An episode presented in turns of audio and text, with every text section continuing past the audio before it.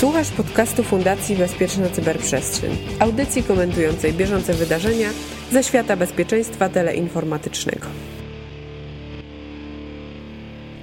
Halo, halo, tu mówi Warszawa w podcaście Cyber Cyber Fundacji Bezpieczna Cyberprzestrzeń. Witamy Was bardzo serdecznie. Tym razem nasz podcast procesowy, także jak zwykle za mikrofonem Cyprian Gutkowski i witam Was bardzo serdecznie. E, oprócz tego mamy również w składzie specjalnych dzisiaj gości, dzisiaj nie taki nasz klasyczny. Oczywiście nasz klasyczny ekspert, tu przepraszam, że przedstawiam go jako pierwszego, ale Maciej Pyznar, witam Cię Maćku serdecznie. Razem ze mną współtworzysz audycję, więc, więc dlatego pozwoliłem sobie przywitać Ciebie jako pierwszego. I nasi specjalni goście, tym razem goście z CESIRT-u KNF, także naszego CESIRT-u sektorowego, jedynego do tej pory, który działa w myśl ustawy o Krajowym Systemie Cyberbezpieczeństwa. Witam serdecznie pana Krzysztofa Zielińskiego, dyrektora Departamentu Cyberbezpieczeństwa UKNF, w ramach którego zbudowany jest CESIRT KNF, jak również pana Pawła Piekutowskiego, kierownika CESIRT-u KNF. Także witam was e, bardzo serdecznie panowie. Cześć, dziękujemy bardzo za zaproszenie. Witamy, witamy. Właśnie, myślę, że to zaproszenie wynikło też e, tutaj z Waszej inicjatywy, też w jakiś sposób, bo gdzieś tam na Twitterze pod naszymi wcześniejszymi podcastami, gdzie omawialiśmy o CESIRcie, nastąpiła wymiana, że nie wszystko wiemy o CESIRcie. Może to nie było, że zarzut, że nie wszystko wiemy, ale że Wy wiecie więcej, z czym się jak najbardziej zgadzamy, bo rzeczywiście tę rolę pełnicie i fajnie by było przeprowadzić taką audycję, takie słuchowisko, więc rzeczywiście teraz mamy taką okazję. No i słuchajcie, skoro już jesteście z nami, to ja mam do Was takie pierwsze, zaczynające pytanie. Dlaczego tak naprawdę jako jedyny ten organ właściwy zdecydował się powołać CESIRT sektorowy? Y, no i co więcej, dlaczego on właśnie został zrobiony wewnątrz, a nie gdzieś na zewnątrz? Co było takimi decyzjami, że rzeczywiście, co stało za tymi decyzjami, jaki był ich background? To może ja odpowiem na to pytanie, Krzysztof Zieliński. Słuchajcie, to jest tak.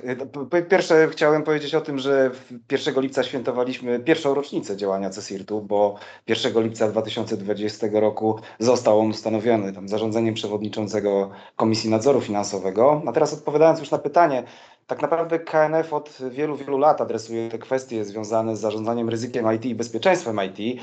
E, w swoich rekomendacjach i wytycznych, które zostały wydane dla rynku finansowego. Ta słynna rekomendacja D od 2013 roku funkcjonująca, no i odpowiednie wytyczne tam dla pozostałych sektorów rynku finansowego, e, które działają od 2014 roku. E, tak dla osób niezorientowanych te rekomendacje i wytyczne to jest taki zbiór wymogów i, i, dobrych praktyk, których, do których muszą się stosować podmioty działające na polskim rynku finansowym i my jako organ nadzoru weryfikujemy, czy te podmioty to e, stosują się do tych e, wymagań i, i, i, rekomendacji. I tak naprawdę skąd się wzięła w ogóle idea CESIRT-u? Po pierwsze trzeba wziąć pod uwagę to, że polski rynek finansowy jest jednym z takich najbardziej rozwiniętych technologicznie i innowacyjnych rynków finansowych na świecie i tak jest postrzegany, a w parze z tymi innowacjami i, i tym rozwojem to idą oczywiście te działania zapewniania, które powinny zapewnić bezpieczeństwo tych rozwiązań i produktów i usług, natomiast też też y, jest to dość mocno eksploatowany obszar przez e, grupy cyberprzestępcze. Tak? Więc widzieliśmy jako organ nadzoru, bacznie obserwujemy tę otaczającą nas rzeczywistość i to, co się dzieje e, na co dzień. I ten wzrost znaczenia technologii i bezpieczeństwa tych technologii, czyli ta rosnąca skala zorganizowanych e, działań tych grup cyberprzestępczych międzynarodowych, bardzo często, które prowadzą też szeroko zakrojone kampanie skierowane zarówno do podmiotów, czyli tych profesjonalnych uczestników rynku, jak i wobec klientów, to w naturalny sposób sposób tak wpłynęła na e, poszerzenie roli, jaką do tej pory pełnił, e, pełniła Komisja Nadzoru Finansowego i Urząd Komisji. Bo tak naprawdę zgodnie z zapisami naszej, nazwijmy to, branżowej ustawy o nadzorze nad rynkiem finansowym, tam w artykule drugim pozwolę sobie tutaj przy, przytoczyć taki zapis, że celem nadzoru nad rynkiem finansowym jest zapewnienie prawidłowego funkcjonowania tego rynku, jego stabilności, bezpieczeństwa, przejrzystości, zaufania do rynku, a także zapewnienie ochrony, ochrony interesów uczestników tego rynku.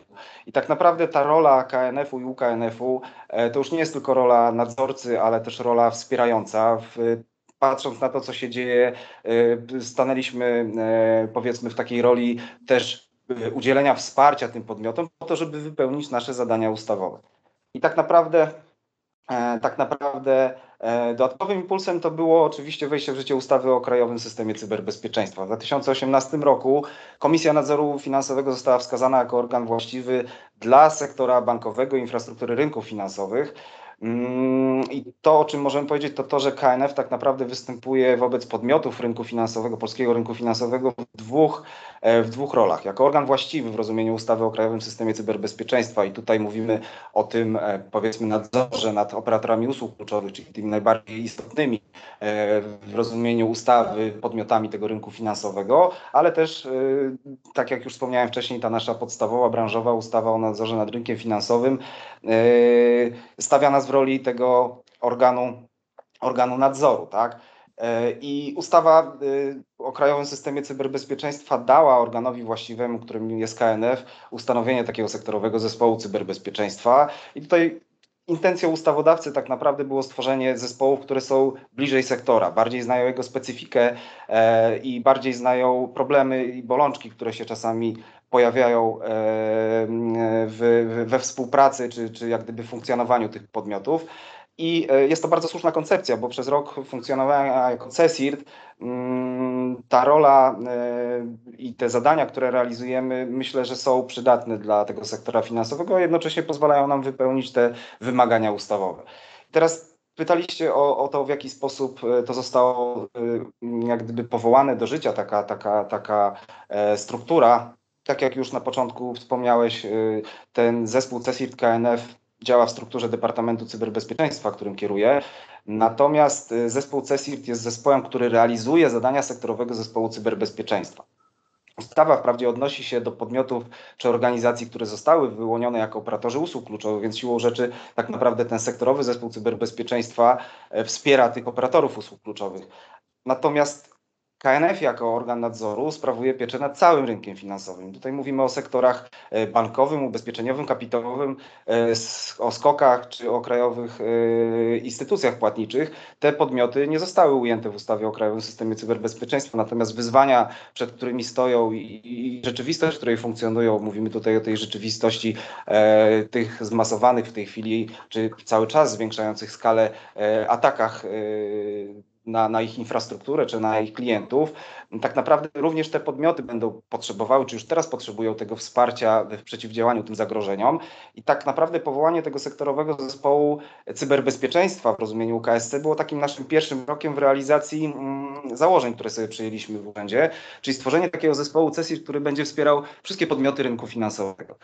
E, nie chcę tutaj wskazywać horyzontu czasowego, ale w niedługim czasie myślę, że będziemy w stanie udzielać wsparcia już również tym podmiotom, które, które nie wchodzą w, w jak gdyby ramy ustawy o Krajowym Systemie Cyberbezpieczeństwa i tutaj tylko chcę wspomnieć, że tych podmiotów, które nadzoruje całościowo KNF jest ponad tysiąc, więc to jest duże wyzwanie e, dla nas. E, może nie z dnia na dzień, nie będziemy chcieli tak zadziałać powiedzmy ad hoc, że z dnia na dzień e, włączymy cały rynek finansowy w nasze constituency, ale systematycznie będziemy starali się e, to constituency jak gdyby poszerzać. Tak?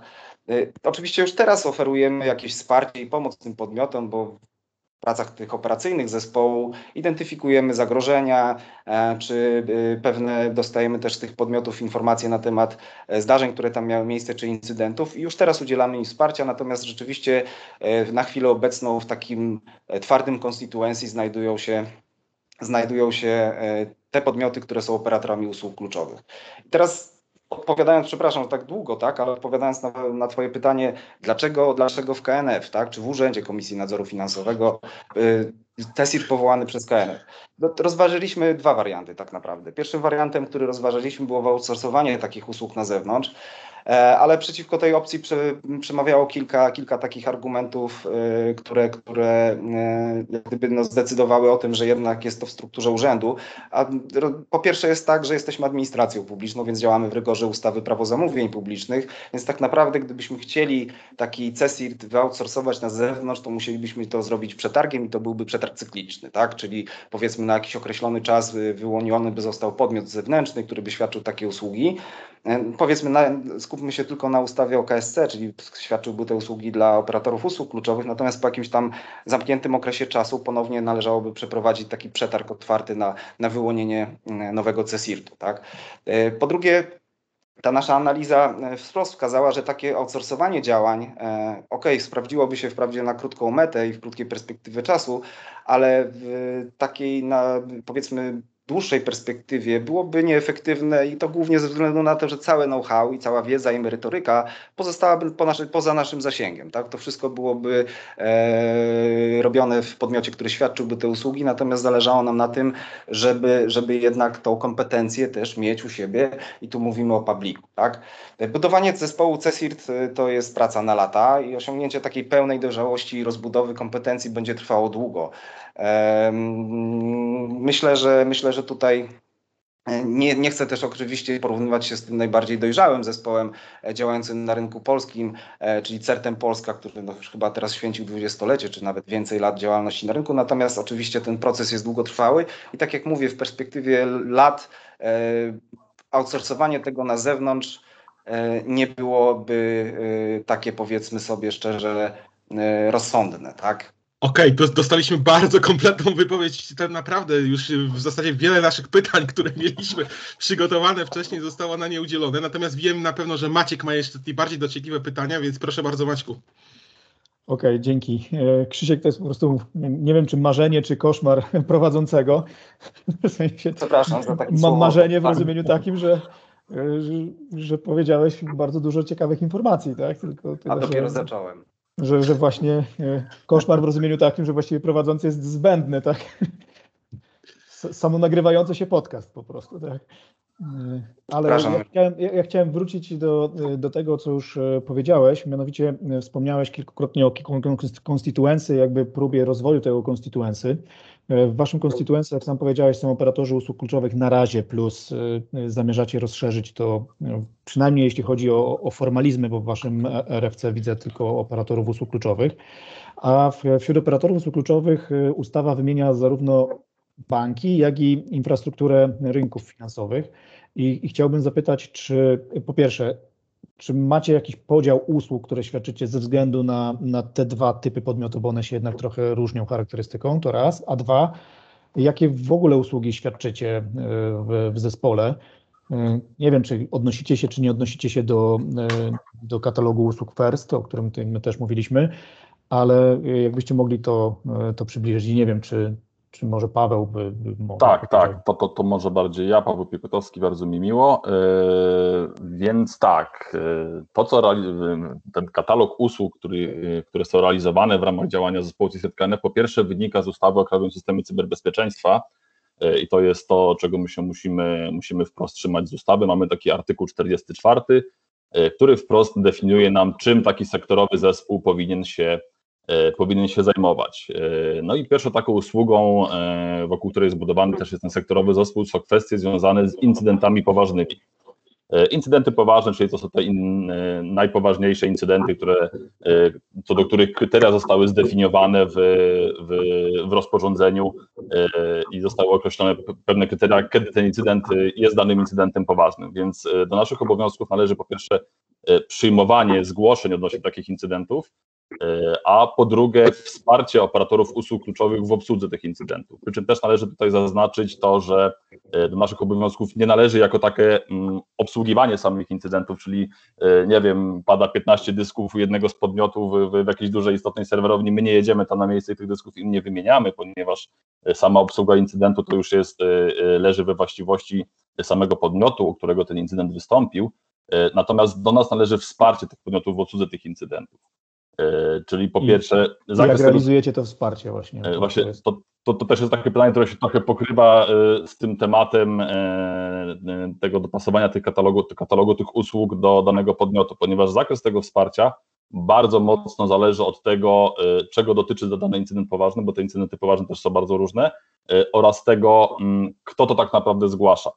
Mm, I zakres wsparcia, tak jak mówiłem, jest różny w zależności od tego, jaki to jest incydent, więc mamy incydenty poważne, które w bardzo dużym stopniu na przykład incydentami wewnętrznymi, gdzie, e, gdzie, gdzie, gdzie doszło do nich w wyniku jakichś powiedzmy mocno wewnętrznych czynników e, przy prawie zerowym wpływie zewnętrznym. Mamy też incydenty poważne, gdzie było dużo na przykład tego, tego wpływu zewnętrznego i były jakieś podejrzenia jakiejś ingerencji, że tak powiem, podmiotów trzecich w, danym incydencie, więc tutaj też ten zakres tego wsparcia zależy mocno od tego, E, e, jak, jak mocno ten incydent jest wewnętrzny, a jak mocno mamy tutaj tych czynników zewnętrznych.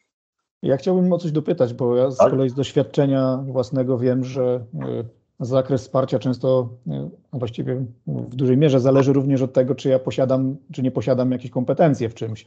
Dokładnie no bo jeżeli tak. nie, nie, nie, posiadam nikogo, kto potrafi zrobić forensics, ani nie mamy odpowiednich narzędzi, no to, to po prostu nie świadczę tej usługi, no bo, no bo i nie potrafię świadczyć, tak? Dokładnie tak. Tutaj, tutaj wracamy, wracamy trochę do tej drugiej części, czyli zakres tego wsparcia też zależy mocno od tego, kto tak naprawdę zgłasza to.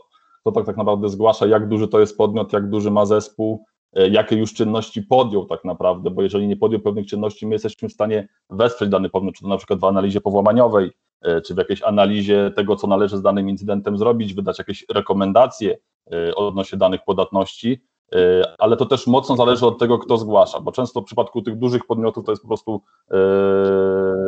jest tak, że dosyć dobrze sobie radzą z tymi incydentami, więc my sprawdzamy, czy, czy zostało zrobione wszystko, co powinno być zrobione, E, i, i wydajemy jakieś ewentualnie rekomendacje uzupełniające, natomiast w przypadku innych podmiotów e, e, potrzeba tego wsparcia jest większa, więc my też się tutaj dopasowujemy z tym też propozycje analizy powłamaniowej, jeżeli dojdzie do jakichś, do jakichś większych zdarzeń, czy też właśnie jakichś takich czysto technicznych rekomendacji, na przykład odnośnie tego, co można zrobić z danym incydentem, więc to też musimy dosyć mocno dopasowywać do, do zgłaszającego. A czy, czy w, w, zakresie Waszych zadań jest również e, taka rola koordynacyjna w rozumieniu zarówno informowania innych podmiotów, jak i e, ewentualnie badania, czy w innych podmiotach wystąpił ten sam e, case, który został do Was zgłoszony? Tak, ale tutaj, przepraszam.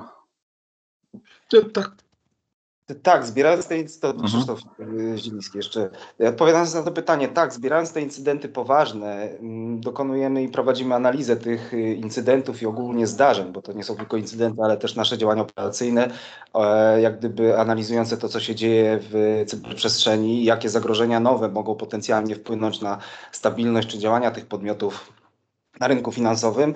No i te analizy prowadzimy pod takim kątem, że ewentualnie, jeżeli uda nam się z dwóch czy trzech incydentów o podobnym zakresie i skali w, danym, w danych podmiotach rynku finansowego e, dojść do wniosku, że potencjalnie pojawia się ryzyko, że podobne incydenty wystąpią w pozostałych podmiotach, to jesteśmy w stanie ich ostrzec wcześniej, e, no bo jednak e, ta wymiana mm, informacji w podmiotach rynku finansowego no różnie z tym bywa, tak? Natomiast my jesteśmy takim hubem, który zbiera te informacje, analizuje je i działa też prewencyjnie czy predykcyjnie, przewidując potencjalne ryzyka, które mogą się w tych podmiotach zmaterializować.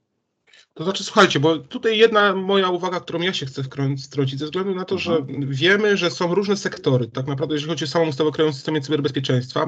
Teraz mają być powoływane te CSIRT-y sektorowe dla każdego sektora, co już ma być obowiązkiem, a nie tylko dobrą wolą organów właściwych. No i teraz y, pytanie, które się pojawia. Wiemy, że w tych niektórych sektorach jest kilka podmiotów, które chciałoby być takim CSIRT-em. Wiemy też, że są takie sektory, w których nikt nie chciałby być CSIRT-em sektorowym. No i teraz właśnie jest pytanie, tutaj właśnie między innymi o te sektory, gdzie nie chcą być tym CESIRT-em. E, czy CESIRT sektorowy monitoruje w jakikolwiek sposób infrastrukturę operatora usługi kluczowej i czy właśnie trochę już odpowiedzieliście, czy reaguje na konkretny incydent, który się wydarzył? Nawet załóżmy, że to nie jest incydent poważny, ale sam musi określić, czy to incydent poważny. Także tutaj widzę, że pan Paweł, Paweł odpowie, także proszę bardzo, Paweł, oddaję tobie głos. E, tak, my w ramach swoich, swojego katalogu usług e, również mamy, mamy taką usługę, która polega na monitorowaniu e, infrastruktury operatorów usług kluczowych. Co prawda nie jest to takie monitorowanie związane z tym, że mamy jakieś inwazyjne, jakieś, jakieś inwazyjne sądy w, umieszczone w infrastrukturze operatorów, ale monitorujemy elementy infrastruktury dostępne z zewnątrz. I w momencie wykrycia takiej podatności, jakiegoś zagrożenia, oczywiście taki podmiot jest na ten temat informowany, ma też udzielonego wsparcia i rekomendacji odnośnie tego, co z danym zagrożeniem powinien zrobić. E, tutaj też w tym temacie dosyć intensywnie wspiera nas, e, wspierają nas te poziomu krajowego, ponieważ one również bardzo często wyłapują, że tak powiem, pewne, pewne problemy w, w infrastrukturze czy też, czy też w aplikacjach, które są dostępne publicznie i takie informacje również od nich otrzymujemy i jesteśmy w stanie E, pomóc w tym obszarze podmiotom z, e, z Ja to przerwę, ale rozumiem, że to jest monitorowanie na zasadzie monitorowania podatności, które się pojawiają lub też w ogóle można to też troszkę przyjąć jako CTI, tak, które gdzieś tam jest informowanie o tym, że mamy do czynienia z zagrożeniami, które występują i o tym informujecie, a nie o stricte monitorowaniu sokowskim takiego podmiotu. E, nie, nie mówimy tutaj o takim monitorowaniu sokowskim, nie, nie, nie mamy spiętych CM-ów, gdzie, gdzie, gdzie trafiają do nas wszystkie eventy z, z każdego firewalla, z każdego banku. Skoro już padła ta, współpraca z, z CESIRT-ami poziomu krajowego, to y, współpracujecie ze wszystkimi trzema, czy, czy, czy głównie jakby ta współpraca koncentruje się z, z CESIRT-em NASK I, i jak ona w, w praktyce wygląda, poza jakby dzieleniem się informacjami o potencjalnych zagrożeniach? E, kanały komunikacji i komunikację mamy ustalone oczywiście ze wszystkimi CSIRT-ami poziomu krajowego, e, przy czym no, specyfika naszej pracy e, sprawia to, że to, to, komunikację najczęściej stosujemy z zespołem CSIRT NASK, ponieważ to CSIRT NASK ma większość naszych operatorów usług kluczowych w swoim constituency. I to też jest coś, co udało nam się, co też wynika to wprost z ustawy, bo też mamy w artykule 44 opisano komunikację z tymi CSIRT-ami poziomu krajowego i też jest to taki element, który udało nam się bardzo sprawnie wypracować. Mamy ustalone e, bezpieczne robocze kanały komunikacyjne właśnie z, głównie z zespołem CSIRT NAS, gdzie na bieżąco nasi analitycy i analitycy e, zespołu e, CSIRT-u poziomu krajowego analizują zdarzenia, obsługują incydenty, wymieniają się też informacjami odnośnie tego, gdzie została zidentyfikowana jakaś podatność, gdzie mamy jakieś zagrożenie, E, ale też analizują pewne konkretne przypadki i, i wymieniają się też tymi doświadczeniami. No i to jest taki element, który jest dla nas, e, powiem szczerze, bardzo cenny i, i jesteśmy bardzo zadowoleni z tego, że te kanały udało się nam wykuć i, e, i są one tak naprawdę używane codziennie. I tutaj też jest chyba taki dobry moment, no bo nie, nie będę ukrywał, że my bardzo dużo wsparcia uzyskaliśmy od, od CSIRT-u poziomu krajowego w postaci CSIRT-u który bardzo nas wspiera w tym początkowym etapie rozwoju naszego zespołu, więc e, merytorycznie dostaliśmy od nich sporo takich bardzo cennych wskazówek, e, a i ułożenie tych kanałów komunikacyjnych bardzo mocno pomogło nam w zbudowaniu tego zespołu. No, budowaliśmy się w, w, okresie pandemii, więc też nie mieliśmy prostego startu, a te wsparcie z, z zespołu ze Siertnas na pewno nam bardzo, bardzo, bardzo mocno pomogło w tych pierwszych, najtrudniejszych etapach rozwoju. To od razu I... chciałem zapytać, czy korzystacie z jakichś wspólnych e, narzędzi, tak? I, i zaraz oddam Krzyśkowi głos, który, podnosi rękę. Mamy zestawione odpowiednie kanały komunikacyjne, które są e, bezpieczne, ale są też, e, co to jest bardzo dla mnie ważne, są takimi kanałami roboczymi, więc nie bawimy się w wymianę pism, tylko mamy, mamy po prostu robocze kanały, gdzie na bieżąco nasi analitycy mają bezpośredni dostęp do siebie i, i, i ten przepływ tych myśli jest taki w miarę swobodny i sprawny. E, oczywiście też z zachowaniem, e, z zachowaniem odpowiednich zasad bezpieczeństwa, bo to też jest, e, też jest dla nas bardzo istotne. Ja tylko chciałem dopowiedzieć do poprzedniej wypowiedzi Pawła jedno zdanie, mianowicie tak, rzeczywiście bardzo nas wspiera CERT-NASK, czyli CESIRT, CESIRT naskowy. Natomiast powoli mogę chyba już powiedzieć, że stajemy się partnerem do rozmowy, a nie tylko słuchaczem takich rozmów, bo obserwując to, co się dzieje, co się działo rok temu, kiedy zaczynaliśmy, no nadal wiadomo, przez rok w czasie pandemii, tak jak powiedział Paweł, wydaje mi się, że udało nam się sporo zbudować i, i taki też feedback dostajemy z rynku, że jednak gdzieś ten na, nasza działalność jest y, zauważalna i przydatna i to jest chyba najlepszy wyznacznik tego, że dobrze nam idzie, tak? Natomiast, natomiast y, tak jak powiedziałem, no, zaczynamy pracować tak y, powiedzmy nierównorzędnie, tak? Skala i zakres i odpowiedzialność i, i, wiedza, merytoryka, doświadczenie to są, to są 20 lat różnicy. Natomiast, natomiast e, nasi analitycy, tak powiedzmy sobie szczerze, pracują w grupach roboczych i, i całkiem dobrze, dobrze to wychodzi i są z tego efekty. E, skoro już powiedziałeś o, o, tym feedbacku z rynku, to, to właśnie byłem ciekawy, e, jak to w praktyce wygląda, no bo jednak KNF jest organem nadzorczym i no i w sumie mm, sam ze własnego doświadczenia wiem, że zgłaszanie incydentów poważnych do organu nadzorczego, e, który ma określone uprawnienia, może być triki dla, dla takiego podmiotu. Pachnie problemami, pachnie problemami. E, no tak, tak i, chcia, i, chciałem zapytać, czy, czy jakoś udało Wam się zbudować zaufanie, jak, jak sami operatorzy do tego podchodzą? Tak? No tak, od samego początku budowaliśmy te relacje zaufania, bo tak naprawdę wszyscy wiemy, że działanie zespołu CESIRT i współpraca z jego konstytuencją opiera się o tą relację zaufania. E, powiem tak, żeby tutaj też nie, nie wpaść w taki słowotok jak na początku.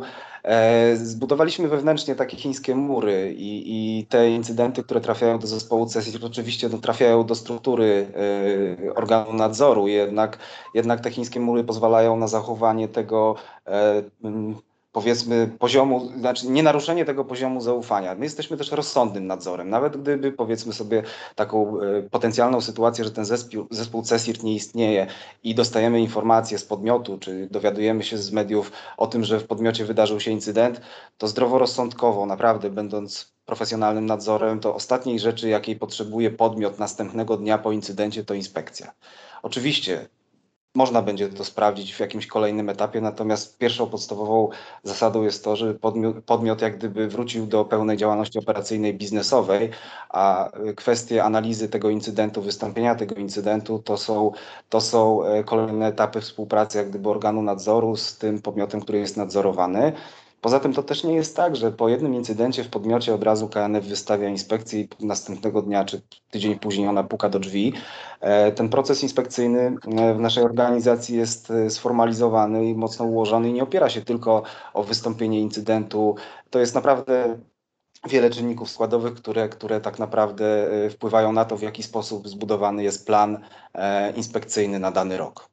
Oczywiście są jakieś inspekcje doraźne czy takie problemowe, które się pojawiają, natomiast incydent w podmiocie, nie wiem, czy jaki musiałby to być incydent, żeby wzbudził aż takie, e, tak, taką, nie wiem, sytuację, czy po stronie nadzoru, żeby konieczność było przeprowadzenie inspekcji. Oczywiście szereg występujących incydentów i tutaj odcinamy też tą rolę CESIRT-u, mówię tutaj jako organ nadzoru, czy przedstawiciel organu nadzoru. Jeżeli widzimy szereg incydentów występujących w podmiocie, które mają jakąś tam skalę i zakres, to można by się było zastanowić, co w tym podmiocie się dzieje takiego, że te incydenty tam występują, a nie występują w innych podmiotach. I wtedy rzeczywiście e, siadamy i zastanawiamy się, co można z tym tematem zrobić. E, dobrze, słuchajcie, to ja jeszcze tylko jedno pytanie takie, tak naprawdę właśnie powiedzieliście o tym wszystkim, a e, jakie środki na to przeznaczać? Nie chodzi mi o środki finansowe, tylko środki ludzkie tak naprawdę. Jaki jest skład waszego zespołu? To nie jest tak, jak y, by się mogło wydawać trzy czy cztery osoby. Jest tych osób naście. To, to wygląda na, na, na, całkiem przyzwoity zespół. I to nie jest Czy, nasze ostatnie słowo. No, ma, mamy nadzieję, tak, no bo biorąc pod uwagę wasze konstytuensy, jak i jakby to, że, że wasze plany no, sięgają jakby dalej poza operatorów usług kluczowych, no to, to wydaje się, że to jest, to jest co najmniej optymalna e, e, liczba. A czy wracając do tego zespołu, bo to od razu e, pytanie takie moje wzbudziło w kontekście Waszych usług? Czy, czy Wy również e, świadczycie usługi e, związane z, mm, po, angielsku powiem, e, awareness rising, tak? czyli, podnoszenie świadomości albo wydawaniem wytycznych, czy, czy jakichś minimalnych wymogów bezpieczeństwa, które co prawda powiązane są z rekomendacją D, ale być może jakby wydajecie swoje własne. Tak, i jest. Uzasadnienie dla posiadania większego zespołu jest jeszcze, jeszcze większe, tak? I jak najbardziej jest to tak, że jest to tak, że w katalogu naszym usług ten artykuł 44 też tam e, definiuje pewne zadania zespołu, które e, mają na celu wsparcie operatorów usług kluczowych w, w zarządzaniu bezpieczeństwem po swojej stronie. E, no i w ramach tego mamy taką usługę, gdzie monitorujemy na bieżąco pojawiające się nowe podatności, nowe zagrożenia, a ostatni rok obfituje, że tak powiem, e, w różne duże krytyczne, e, krytyczne podatności w, w dużych systemach, na które trzeba bardzo szybko zareagować, ponieważ no, to są takie systemy na tyle popularne, że występują w, w wielu podmiotach, a podatności są na tyle krytyczne, że ich zbagatelizowanie może się bardzo źle skończyć. E, więc jak najbardziej monitorujemy takie podatności, wydajemy, jeżeli, e, jeżeli widzimy takie uzasadnienie, wydajemy też e, w przypadku takich podatności stosowne rekomendacje. Przy czym też należy tutaj zwrócić uwagę, że to są rekomendacje, nie takie rekomendacje, jak wydaje KNF, tylko rekomendacje już takie bardziej techniczne, pokazujące, co technicznie należy z daną podatnością zrobić, jakie komponenty zaktualizować, jaki skrypt PowerShellowy wywołać, żeby coś zweryfikować, tak już bardzo nisko poziomowo, ale tak, żeby ta rekomendacja była przydatna dla drugiej strony, aby no, aby ta druga strona była w stanie y, te podatności jak najszybciej zaadresować. Tutaj jeszcze Krzysiek, proszę. Tak, chciałem to powiedzieć, że właśnie w tym miejscu wychodzimy też z tej roli tylko sektorowego zespołu cyberbezpieczeństwa, dlatego że te rekomendacje CSIRT, KNF są dystrybuowane również do całego konstytuencji, jeżeli możemy tak powiedzieć, y, którym, e, które należy do KNF-u, także do wszystkich podmiotów rynku finansowego trafiają takie rekomendacje, jeżeli są one na tyle istotne, żeby, żeby, że uznajemy je do, do rozesłania. Tak? Ja nie mówię teraz, że ktoś tego od Was oczekuje, że tak powinno być, ale czy na przykład różnią się te Wasze rekomendacje powiedzmy do banków spółdzielczych od do banków powiedzmy z top 10? E, staramy się pisać te rekomendacje tak, żeby były e, jak najbardziej przydatne. E, jednocześnie nie, nie możemy tego tak, że tak powiem, drobnicować, że dla każdego podmiotu robimy oddzielne rekomendacje, więc też zdajemy sobie z tego sprawę, że po napisaniu takiej rekomendacji podmiot, który ma duży zespół bezpieczeństwa, wykorzysta ją w mniejszym zakresie, no bo będzie już tak naprawdę część tych rzeczy wiedział, natomiast mniejszy podmiot wykorzysta ją szerzej, bo, bo nie będzie na przykład takiej wiedzy odnośnie niektórych niektórych, e, niektórych elementów, które zostały tu umieszczone. Więc tak, tak, bierzemy to jak najbardziej pod uwagę, ale nie drobnicujemy tego aż tak bardzo, e, że, że wysyłamy 40 różnych rekomendacji. Te rekomendacje staramy się tak ubierać, aby była przydatna i dla dużego podmiotu, i dla podmiotu mniejszego. Okej, okay, super, dzięki za wyjaśnienie, ale to teraz z kolei chciałbym Wam zadać takie pytanie. Wiemy, że zmienia się ustawa o Krajowym Systemie Cyberbezpieczeństwa, jest nowelizowana, projekt trafił do Sejmu, być może z wielu przyczyn on tam jeszcze trochę poleży, ale kwestia jest taka, że jak głęboko teraz będziecie widzieli swoją rolę w reagowaniu na incydent, bo troszeczkę zmienia się ta reakcja na incydent, to reagowanie ogólnie na incydent, zostaje ono troszeczkę wpisane też do CSIRT-ów sektorowych i gdzie Wy to widzicie? Jak widzicie to, że jak będzie tutaj Wasza rola ograniczała lub może będzie bez ograniczeń?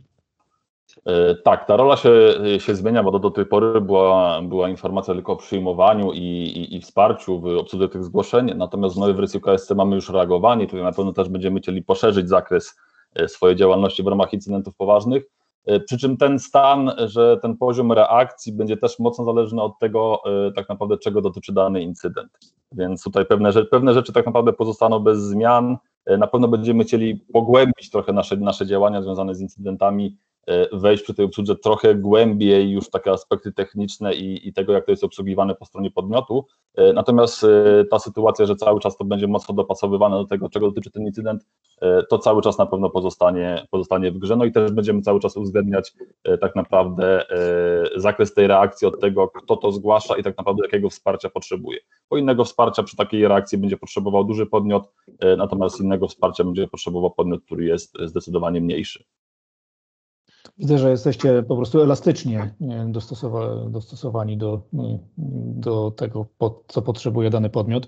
A w związku z tym, to, to jakie problemy widzicie z, z, takim podejściem, ewentualnie patrząc, jak zamierzacie się rozwijać i jak będzie potencjalnie zmieniać się ustawa? Czy nie wiem, jak się przygotowujecie właśnie na to, żeby się zmierzyć z tymi wyzwaniami, które są przed Wami? Ja czekam na inne CSIRTy sektorowe, dlatego że jesteśmy jedyni w tej chwili i partnerami dla, dla, dla nas, partnerami do rozmów w tej chwili są CSIRTy poziomu krajowego. E, owszem, gdzieś tam jakieś informacje wymieniamy z organami właściwymi, e, które, które funkcjonują w ramach ustawy, natomiast potrzebujemy i oczekujemy tych partnerów, e, no bo jednak im szersze, szersza grupa tych podmiotów, które będą monitorowały, monitorowały to, co się dzieje w cyberprzestrzeni, tym większa szansa na wyłapanie tych zagrożeń. To nie jest tak, że my mm, w tej chwili analizując to, co się dzieje w obszarze rynku finansowego, trafiając na jakieś zagrożenia dla sektora zdrowia, dla sektora transportu, pozostajemy ślepi, zamykamy, zamykamy oczy, przekazujemy te informacje do odpowiedniego CSIRT-u poziomu krajowego, tak? Czy czasami jest to, dotyczy to publika, wtedy takie informacje trafiają do CSIRT-u Gowowskiego. Jeżeli dotyczą to, dotyczy to konstytuencji NASK-u, to trafiają te informacje do NASK-u. Natomiast w momencie, kiedy, kiedy pojawią się CSIRT-y sektorowe, będziemy chcieli z nimi nawiązać mocną współpracę, bo liczymy też na wzajemność, tak? Tu chodzi o to wymianę wymianę informacji obustronną, licząc na to, że też może się zdarzyć sytuacja, że coś przeoczymy w odniesieniu do rynku finansowego i dostaniemy taką informację z CESIRT-u na przykład transportowego.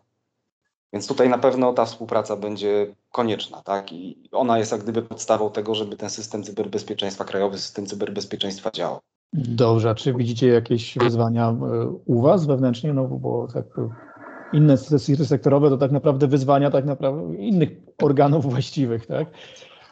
Ludzie, ludzie, ale to o tym wszyscy mówią. Brak ludzi na rynku, e, też ten poziom wynagrodzeń dla specjalistów w obszarze cyberbezpieczeństwa poszybował w górę, e, więc na pewno dużym wyzwaniem dla nas, ale też dla nowo powstających CSIRT-ów będzie kadra, e, którą, którą będą musieli zatrudnić do tego, żeby, żeby to te tematy po swojej stronie ruszyć oczywiście, czyli żeby te CSIRT-y zaczęły funkcjonować.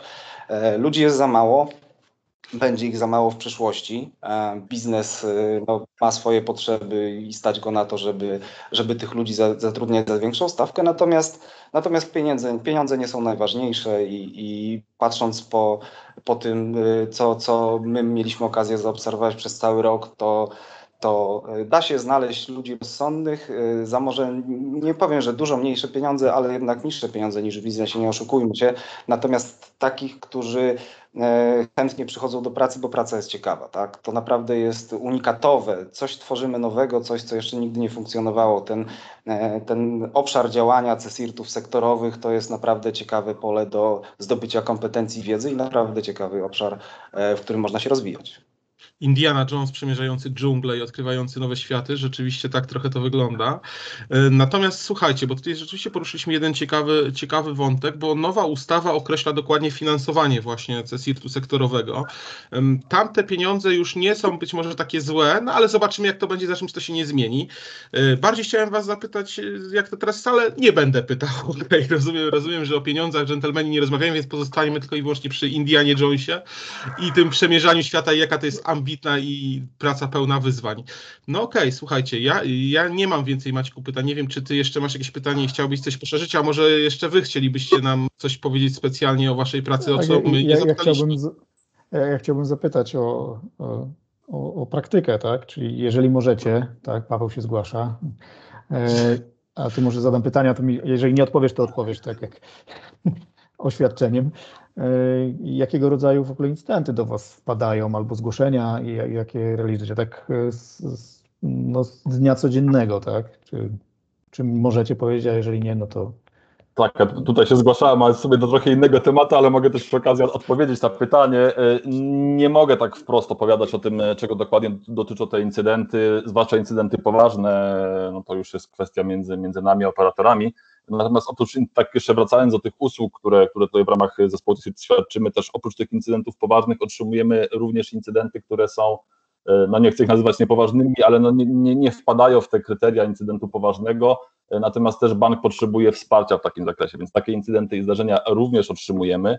E, I tutaj są to, tutaj mogę uchylić rękę, są to zdarzenia głównie dotyczące kwestii związanych z atakami na użytkowników, na przykład pewne wsparcie E, przy tematach związanych czy to z kampaniami phishingowymi, czy, czy z wszelkiego rodzaju oszustwami, podszywaniem się pod banki, pod, pod podmioty w, w, w mediach społecznościowych, e, czy też w jakichś kampaniach SMS-owych, więc to jest taki obszar, gdzie, gdzie my również widzimy, że tak powiem, bardzo duży potencjał. Tutaj wychodzimy trochę z tych butów UKSC i wchodzimy trochę bardziej w buty wsparcia, wsparcia rynku w ramach, w ramach nadzoru, ponieważ no, ten landscape, landscape tych zagrożeń, zagrożeń na rynkach finansowych w bardzo dużym stopniu obejmuje te ataki na użytkowników.